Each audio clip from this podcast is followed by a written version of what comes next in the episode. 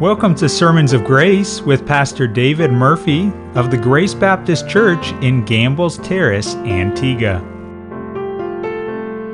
Last week in our study of the book of Romans, chapter 12, Pastor Murphy began to show us the process of biblical change. Today we'll look at a few things that we must understand about change and then study the definition of the word transformed. All right, turn with me, please, to the book of Romans, chapter 12. We're dealing with the subject of change, and uh, we're working our way through this particular chapter, especially uh, verse number 2. And I'd like just to read that verse again, and then we will commence uh, our sermon uh, on this subject. In verse 2 and be not conformed to this world, but be ye transformed by the renewing of your mind, that ye may prove what is that good and acceptable and perfect will of God. Now that brings me then, secondly, this morning to deal with this whole matter of be ye transformed by the renewing of your minds. Now, there are just two points in that simple clause be transformed by the renewing of your mind. Two things. Number one, we want to look at the meaning of transform. Secondly, we want to look at the means by which we are transformed by the renewing of our minds. As I told you that the Apolline teaching is so simple but yet so profound. Those are the two things that we'll, we will consider here this morning for ourselves. I, I would like to begin by first of all suggesting to you that we must recognize that not all change is good. That's why Paul says be transformed by the renewal of your minds, that you may prove what is that perfect and acceptable will of God. He's calling for a transformed mind in a certain direction. I repeat, not all change is good. Any change that is contrary to biblical norms and biblical standards is harmful so we're not just saying that we want just people to change, but we want to change in a certain direction. Change for the sake of change is not what the Bible calls for. See? And that's why it is so important for us to understand that when Paul calls for this transformative change, it's transformative change in the direction of God's will. See? This is what he's calling for we must reject the evolutionary Spencerian theory that all change is progressive, see? because that's not true. There are some changes that don't help people, and this is why the first thing we need to draw to your attention uh, here about this whole matter. Secondly, I want to say that everyone here this morning is changing constantly and gradually. You are not the person you were last year. You are not the person you were two weeks ago or one month ago. We are gradually, constantly changing. The question that we have to ask ourselves is in what direction is this change occurring? Are you a better person than you were a month ago or three months ago or a year ago? So not all change is good. Secondly, not all, although we, we, we're all constantly changing gradually and constantly. Thirdly, frequently people do not handle change well. This is why Paul has to put us in the direction of change. When people begin to deal with change, their attitudes, their fear, their suspicions, create what I call passive resistance or sometimes open opposition to change. By the way, do you know you don't have to stand up and say, I disagree with that? You can passively resist it by not voting. I don't know if you realize that. So when you see people not vote, vast majority of the time they simply mean they don't want to say that, they don't want to see that people know that they're not for it, but they prefer not to do anything. You call that passive resistance. And change in people, quite frankly, uh, because of their fear, because of their suspicions, because of this, they employ passive resistance or sometimes open uh, rejection. And of course, this creates social disruption within a group or fellowship. And that's why when Paul is dealing with change, he has to chart the direction of change. Fourthly, the direction of change is in either one of two directions. You are either changing and moving more towards God, or you are changing and moving away from God. All change can be characterized by that. So you're either moving to God or you're moving away from God, but you are changing, madam. You are changing. You mark it down. You're changing. And if you're not closer to God than you were last year, it means that you are further away from God than you were last year. But I guarantee you, you never stay as you are. You are changing, I am changing, and I am either moving towards God or moving away from God. This is why Paul is so concerned to say, be transformed in the spirit of your mind that you may prove what is that acceptable will of God. He just doesn't want change for change's sake.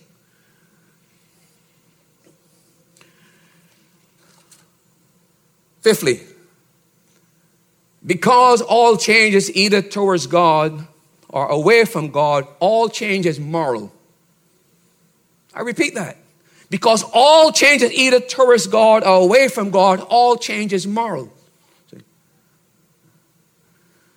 You see how important this subject is for us as believers?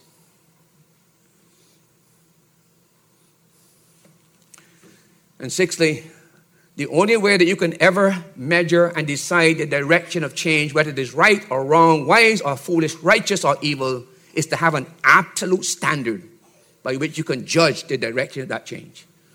And Paul's answer is God's will as expressed in God's word. That's the standard for you to decide in what direction you're moving. I made a statement at the beginning, and some of you probably opened your eyes and probably swallowed your bubble gum. I said that there's no greater teaching on the matter of change in any other book anywhere than, than what Paul gives in these two verses. Now you understand what I'm saying.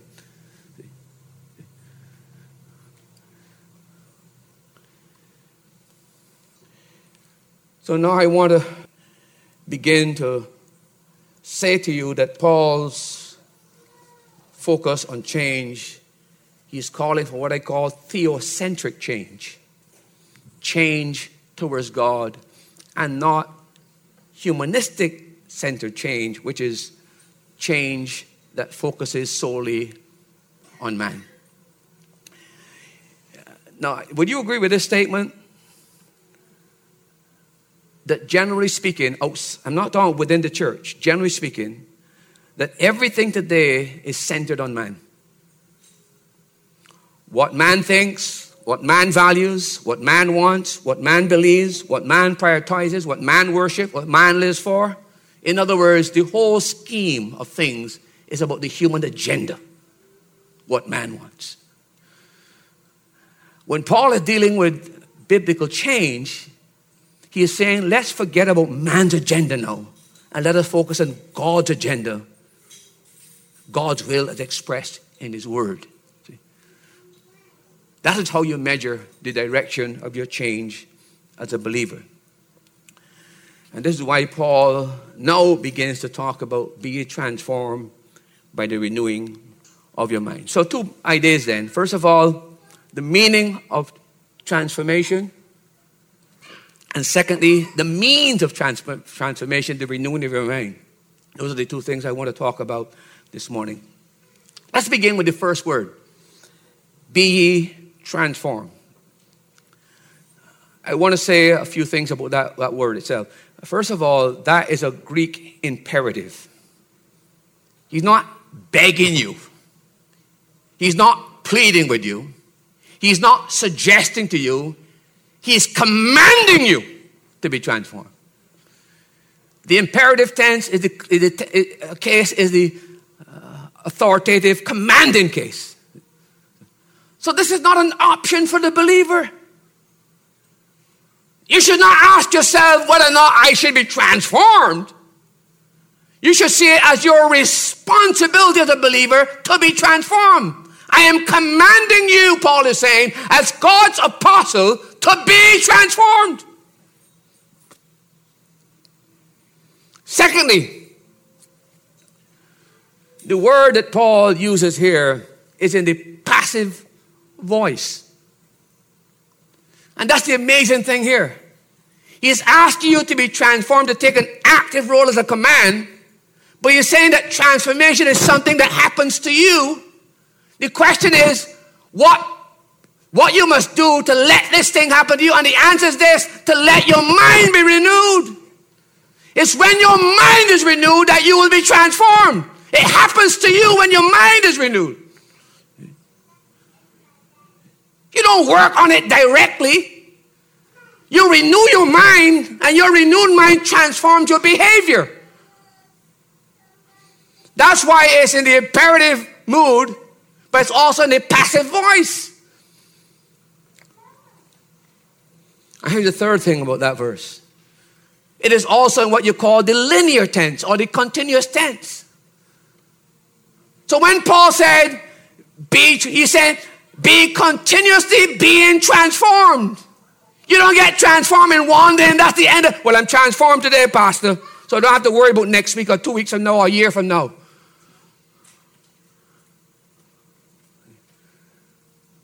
If that's what you're looking for, a quick fix solution, that requires no continuous effort on your part, you'll never experience change as you should. You know how I think Christians think? They would like to come to the church and the pastor got a pill that after preaching, he say, Come forward. Take this pill, and from now on, you'll have no more problems. But if the pastor did that, he completely eliminates God altogether because the Christian life is about your relationship with God. You constantly depending upon Him. So when He tells you to be transformed, if it is or possible that today you can be so transformed that you never have to deal with the world and the flesh and the devil again. you make God superfluous. That's not how it works. The Apostle Paul is saying to the believer, there is a way to change. But that way of change requires you to understand that you have a responsibility to have your mind renewed constantly.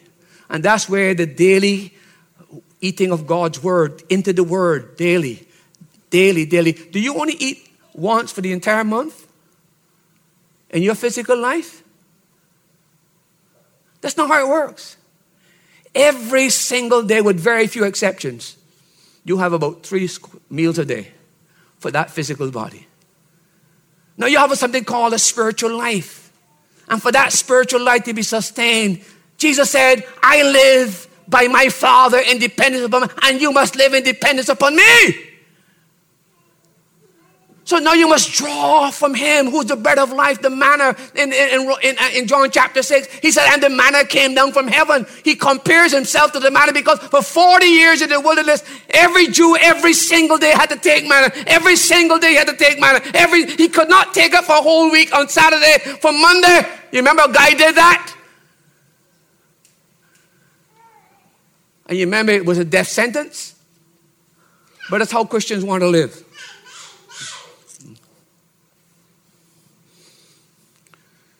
As thy days, so shall thy strength be. And your strength is found in the Lord. So, as your days, you find strength as you depend upon the Lord. That's where your strength comes from. Not today, Pastor, I want something that will solve my problem for the whole month. It's never intended. That's how we should live as Christians. The fourth thing I want to say about this particular word is the special word that Paul uses here in this passage, the word morphe. In actual fact, the word that Paul has in this passage is morphe my. Okay? Uh, and basically, it's, sorry, it's metamorphomai. Okay? And the word meta means change. The word morphe means form, change form. Okay. Now let me show you what, what this, what's the significance of this word that Paul uses here. Morphe. You ever heard the word metamorphosis? Yeah, we've all we've all heard that. If you did any kind of secondary school biology, as a matter of fact, I wouldn't be surprised if not being taught in primary school because there's some things being taught in primary school, quite frankly, that I didn't get until I was in secondary school. The level of science that these kids are sometimes taught in, first, in primary school, I must tell you, I'm very surprised at the level of science that they're taught. It's, it's, it's some heavy stuff. And of course, everybody knows that the butterfly changes from a pupa into a butterfly and it goes through a process called metamorphosis. You ever saw a pupa yet? The ugliest thing you will ever see. You ever saw a larvae uh, of the of when they lay them on the you have planted the cabbages? And then you see these little things under the cabbage thing, you see the leaves disappearing, and then you look and you see this little uh, green uh, larva moving around like a, like a worm. And then next time you find it's hanging down because it's turned into a pupa, ugly little thing. And then if you wait a little bit longer, you open this thing, and guess what? A beautiful butterfly. It's called metamorphosis. It's turning an ugly larva into a beautiful butterfly. The exact word that Paul is using here. Exact word. He's calling for a metamorphosis, a change in the outward form of a believer. Now, the reason why I'm stressing this word is because there are two words in the Greek language for form. There's the word schema.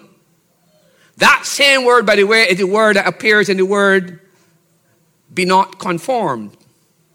It has sus, and then it has this word schema, sus schema. Do not take on the form of the world. That's the word schema. But here's the difference between schema and morphe. Schema has to do with the outward form of something. So when Paul says, do not be conformed to the world, he's saying, do not adjust your style of life so that you look like the world. Do you behave like the world? That when people see you, they can't distinguish you as a Christian. You dress like the world, you act like the world, you talk like the world, you behave like the world, you go to the same place the world goes. Paul is saying, stop it. That's the outward form of the world. Schema. But the word that Paul uses here, the word morphe. And here's the difference between that. That word schema has to do with the outward form. This word now has to do with the inward form. Two different words. And here's what Paul, here's Paul's point. You as a believer has been inwardly changed. You have been regenerated. You have been saved. You're a new creature. You're a new person in Christ. You're no longer an unbeliever. You're a child of God. You're a new man. You're a new woman. But here you are in the world, and nobody would know that you are a new person because you take on the outward form of the world. Now, what Paul is saying here, be transformed, is this let that inward form be superimposed out here so people see the inward form. See? That's what he's saying. Act like a Christian, behave like a Christian, think like a Christian. Do what a Christian does. You see the difference?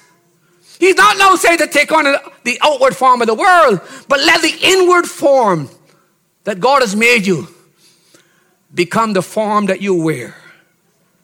In other words, you are being transformed into a little Christ. Now in your life, put on Christ likeness. Be transformed. That's what he's calling for. That's the kind of change.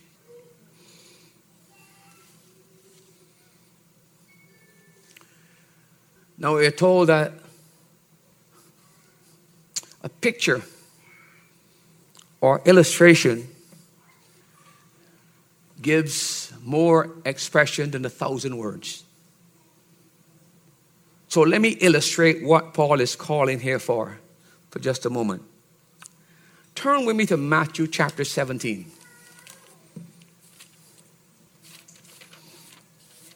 It's a familiar passage that you have.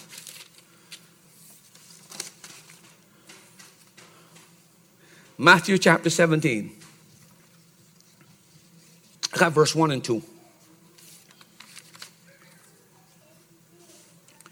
And after six days, Jesus taketh Peter and James and John his brother and bringeth them up into a high mountain apart. And he was what? Transfigured before them, and his face did shine as the sun, and his raiment or his garments was as white as light. And behold, there appeared unto them Moses and Elijah talking with him. Then answered Peter and said unto the Lord, It is good for us to be here. If thou wilt, let us make three tabernacles one for thee, one for Moses, and one for Elias. And when he yet spake, behold, a bright cloud overshadowed him, and behold, a voice out of the cloud said, This is my beloved Son in whom I'm well pleased. Now, let me explain what I'm talking about here. When our Lord was on earth, when the people saw him, they just saw a man. That's all they saw. An ordinary Jewish man. I know he was an ordinary Jewish man because remember when they tried to stone him? They said that he went around the crowd and nobody really could because he looked an ordinary Jew, ordinary man. But in Matthew chapter 17, something happened that changed all that. We're told that he took them up to the mountain. And we're told that when he was in the mountain, he was transfigured so that his face became as the sun and his garments shone as white. You see that word transfigured? It's the same word that is used in Romans 12, transformed. Same word, no different word. And here's the point Christ was always God the Son, but it was hidden by his humanity. But on the Mount of Transfiguration, he allowed what he was inwardly to be expressed outwardly. So the inward divinity now shone through his humanity. And they saw for the first time hey, he's not just a man, he is God the Son. And it dawned on them this is deity. You see the point? What he was inwardly now shows out outwardly, and now the people know what he was inwardly because his inward and his outward match each other. That's what Paul is calling for. You are a Christian. You are born again. You're a new creature in Christ. You have been transformed. You are not the person you used to be. Now, Paul is saying, take that inward person and manifest it here outwardly. Be transformed.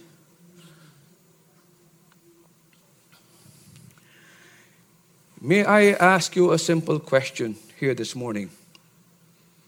What if every Christian lived that way?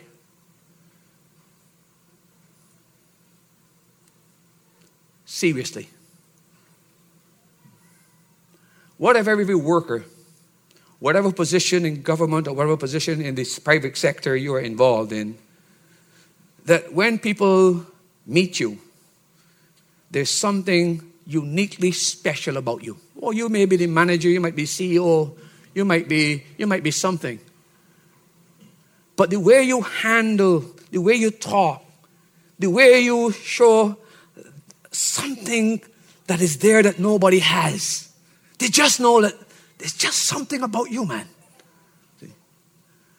What if that were to happen in every working place of Antigua, that our Christianity was not being manifested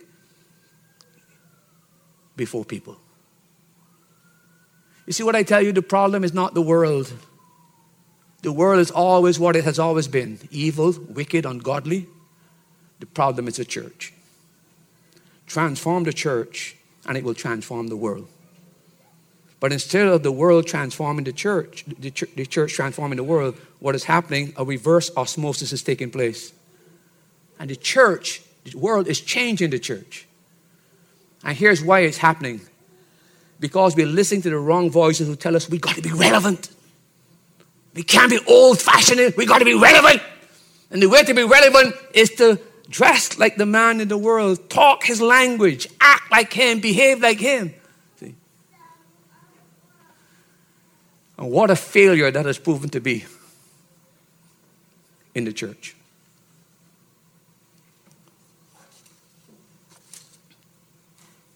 And that brings me to one other point before we come to close. Where do you start with change? Where? And I want to suggest to you that the biggest error that is made is that we start to change a problem we have by focusing on the problem. So here it is. What, what's my problem? Well, my, past, my problem, Pastor, I can't keep my hand off women. What's your problem? Well, Pastor, I just, I'm fascinated by adultery. What's my problem? Well, Pastor, you know what? I have a tendency to prevaricate. I lie a lot. Well, what's your problem? Well, my problem is, Pastor, that I lose my temper too fast. What's your problem? So you come and you tell people your problem, and you know what? They focus on, let's talk about your temper for just a minute. Let's talk about your adultery for just a minute. Let's talk about your, and we, that's the wrong place to start. You never start with the behavior or the conduct because that's not the real problem. You know where you start? You start with the mind because that's where all our behavior comes from. To rather than target the particular sin or the particular misbehavior, to try to change that, you don't try to change that, you try to change the mind because the mind that produced it. It's your thoughts that produced it. So your thoughts need to change, your mind needs to change. Let me put it this way Someone put it this way God is not concerned about the transformation of behavior.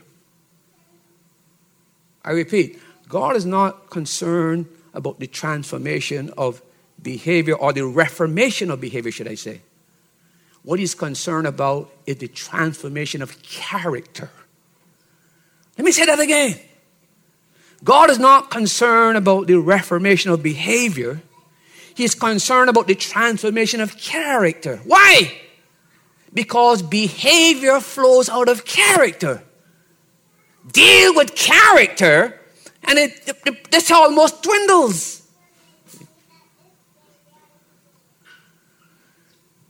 Now, do you know that's why the schools fail? That's why the psychologist fails. That's why the government ministers fail. All of them fail because they don't really understand where the problem lies from. They're trying to change people's behavior. And that's not the problem. That's not the problem. Change their character.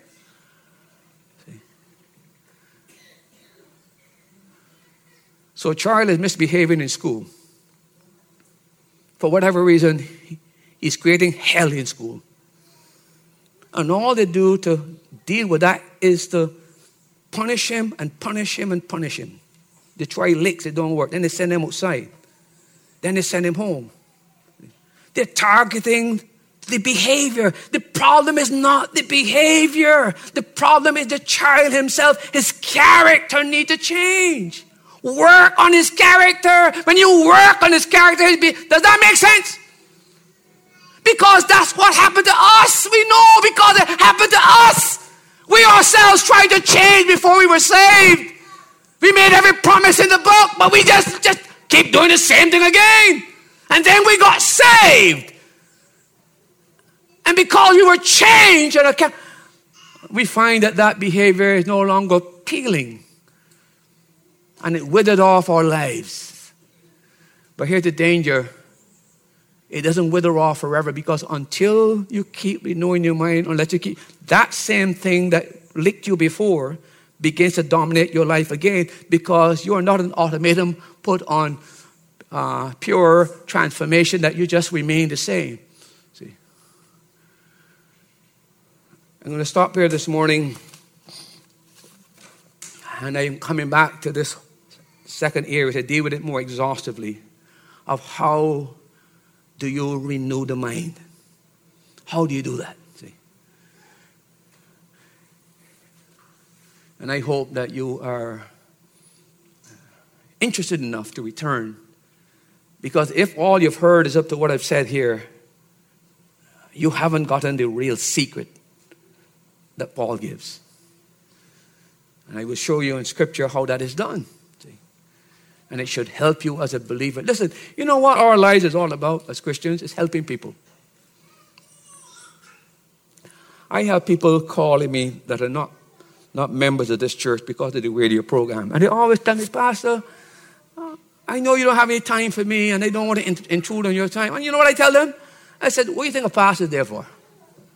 As a matter of fact, I always tell them, You make me feel as though I'm doing something more than I should be doing. When I say, Make me feel good that I'm actually being used. But they all feel guilty. Pastor, you could take up all my, you know, your time because you got to answer questions and give them this and the next. And I tell them, no, no, no, no, no. Call me when you want to call me. See? Send me an email when you want to send me an email. I got a, a, a young lady. She is in her 40s, a Christian young lady. I wish I had a good 40 year old man here that uh, have a real heart for the Lord that is looking for a partner. I'll put you in contact with her she's a, a, she's a jewel. She's a real jewel. But she she's at that age now where she's beginning to panic. You know, you're 40 and I'm gonna have children. Blah, blah, blah, blah. You know how that happens with you. So she's she's she's she's making some real stupid decisions. And I counsel her, and it goes on for two weeks, and she's all together. And then I find a month later she keeps repeating the same thing. I don't think much about myself, and so on and so forth. And then I got her right back. She said, you know, I, I keep, you, I sorry, I got to keep bothering you like this. I said, You're not bothering me. My job is to help you. If I can help you, it doesn't matter what you do, I, I try to help you. See? Here's my point.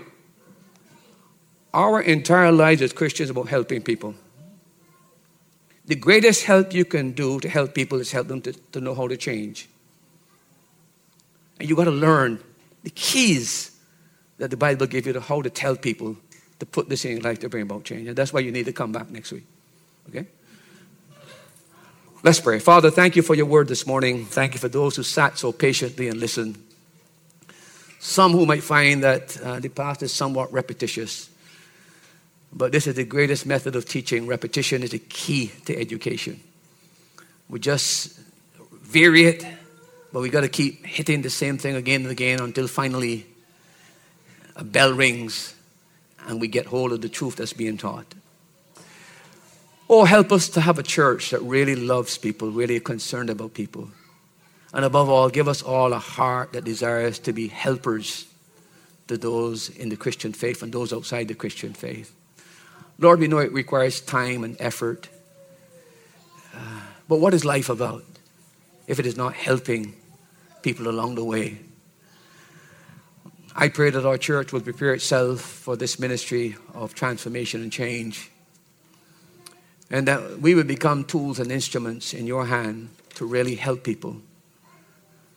Not by dishing out psychological theories that lead ultimately to no end, but to giving them biblical principles and biblical truth that once applied produces results. Thank you for the richness and the depth of your word. It is so simple to us, but the more we dig and the more we deep, we see how profound is this teaching on this matter. Oh Lord, you mock the psychologists who try to bring about change by any other means. And our world is now in a state where it recognizes that in spite of all this assumed knowledge that is being given, yet it is coming apart as it seems and it's not getting better, it's getting worse. You have always had the answers, and you have called out your church and given them and equipped them with the answers to help humanity. The church has surrendered this role to a secular priesthood. As a result, we are now reaping the whirlwind that we've sown. Call us back to our ministry of help and counseling and ministering to people. Oh Lord, of all the people on planet Earth, there's no people like your people. You said that we are the light of the world. You said that we are the salt of the earth. How come we have such a low view of ourselves? Oh, Father, animate us, galvanize us, motivate us, empower us, drive us, move us, use us for your kingdom's sake. In Christ's name. amen. Be sure to join us again next time here on Sermons of Grace as Pastor Murphy reminds us that we not only change at the moment of salvation, but Christians also need an ongoing transformational change. If you'd like to contact Pastor David Murphy or Grace Baptist Church, please call 268 462 4230 or visit during one of their service times. Sunday school is at 9 a.m., Sunday morning at 10 a.m., Sunday evening at 7 p.m., or Thursday evenings at 7 p.m. Grace Baptist Church is located on Rowan Henry Street in Gambles Terrace, Antigua.